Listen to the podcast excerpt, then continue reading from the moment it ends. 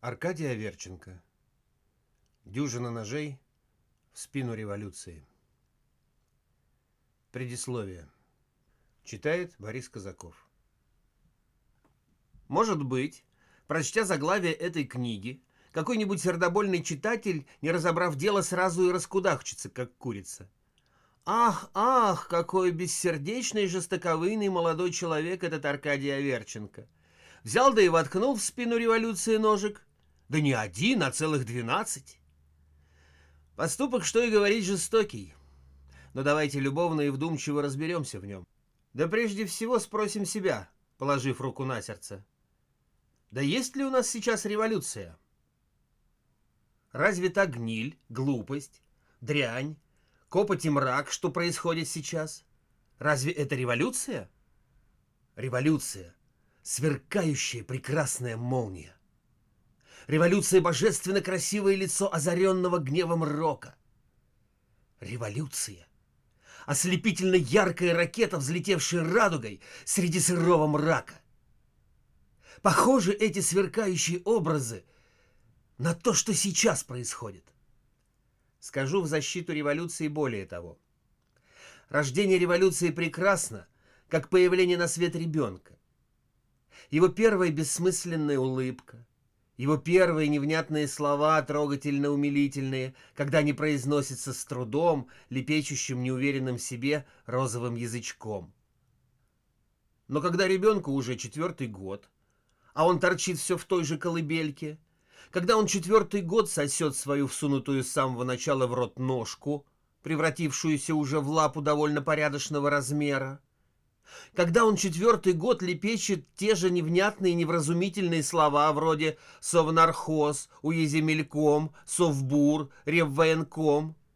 Так это уже не умилительный, ласкающий взгляд младенец, а, простите меня, довольно порядочный детина, впавший в тихий идиотизм.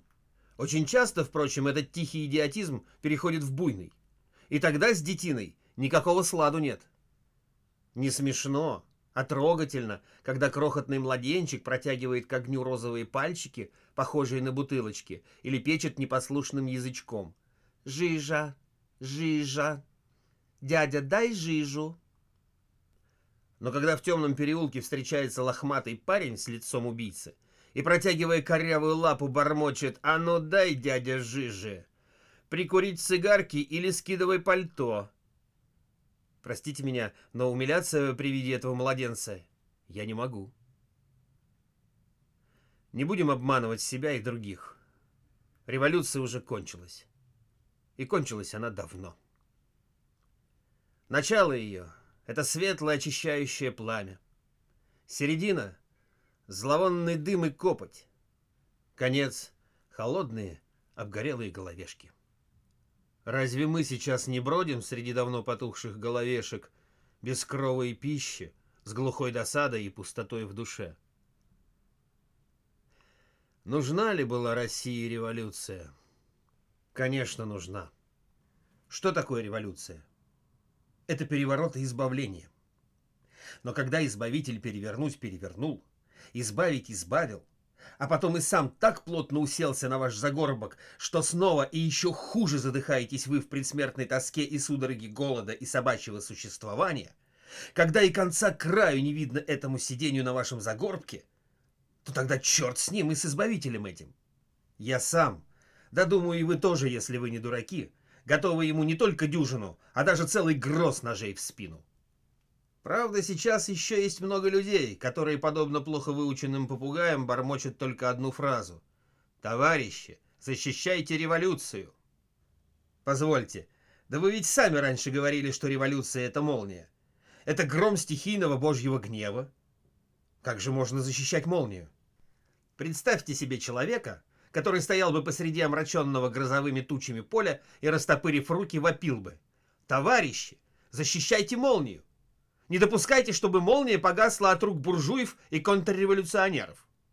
Вот что говорит мой собрат по Перу, знаменитый русский поэт и гражданин Константин Бальмонт, мужественно боровшийся в прежнее время, как и я, против уродливости минувшего царизма.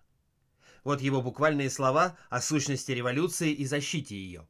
«Революция хороша, когда нас сбрасывает гнет, Но не революциями, а эволюциями жив мир. Стройность, порядок – вот что нужно нам как дыхание, как пища, внутренняя и внешняя дисциплина и сознание, что единственное понятие, которое сейчас нужно защищать всеми силами, это понятие Родины, которое выше всяких личностей и классов, и всяких отдельных задач. Понятие настолько высокое и всеобъемлющее, что в нем тонет все, и нет разствующих в нем, а только сочувствующие и слитно работающие. Купец и крестьянин, рабочий и поэт, солдат и генерал.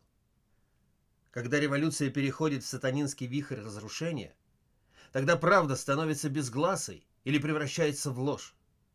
Толпами овладевает стихийное безумие, подражательное сумасшествие, и все слова утрачивают свое содержание и свою убедительность. Если такая беда владевает народом, он неизбежно возвращается к притче о бесах, вошедших в стадо свиней. Революция есть гроза. Гроза кончается быстро и освежает воздух. И ярче тогда становится жизнь, красивее цветут цветы.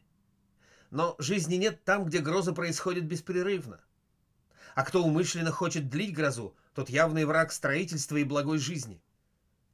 И выражение «защищать революцию», должен сказать, мне кажется бессмысленным и жалким. Настоящая гроза не нуждается в защите и подпорках. Уж какая же это гроза, если ее, как старушку, нужно закутывать в ватное одеяло? Вот так говорит Константин Бальмонт. И в одном только он ошибается, сравнивая нашу выросшую из пеленок революцию с беспомощной старушкой, которую нужно кутать в ватное одеяло. Не старушка это.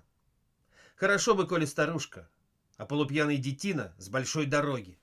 И не вы его будете кутать, а он сам себя закутает вашим же, стащенным с ваших плеч пальто.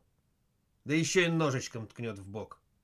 Так такого-то грабителя и разорителя беречь, защищать. Да ему не дюжину ножей в спину, а сотню. В дикобраза его превратить, чтобы этот пьяный ленивый сутенер, вцепившийся в ваш загорбок, не мешал нам строить новую, великую, свободную Россию. Правильно я говорю, друзья-читатели, а?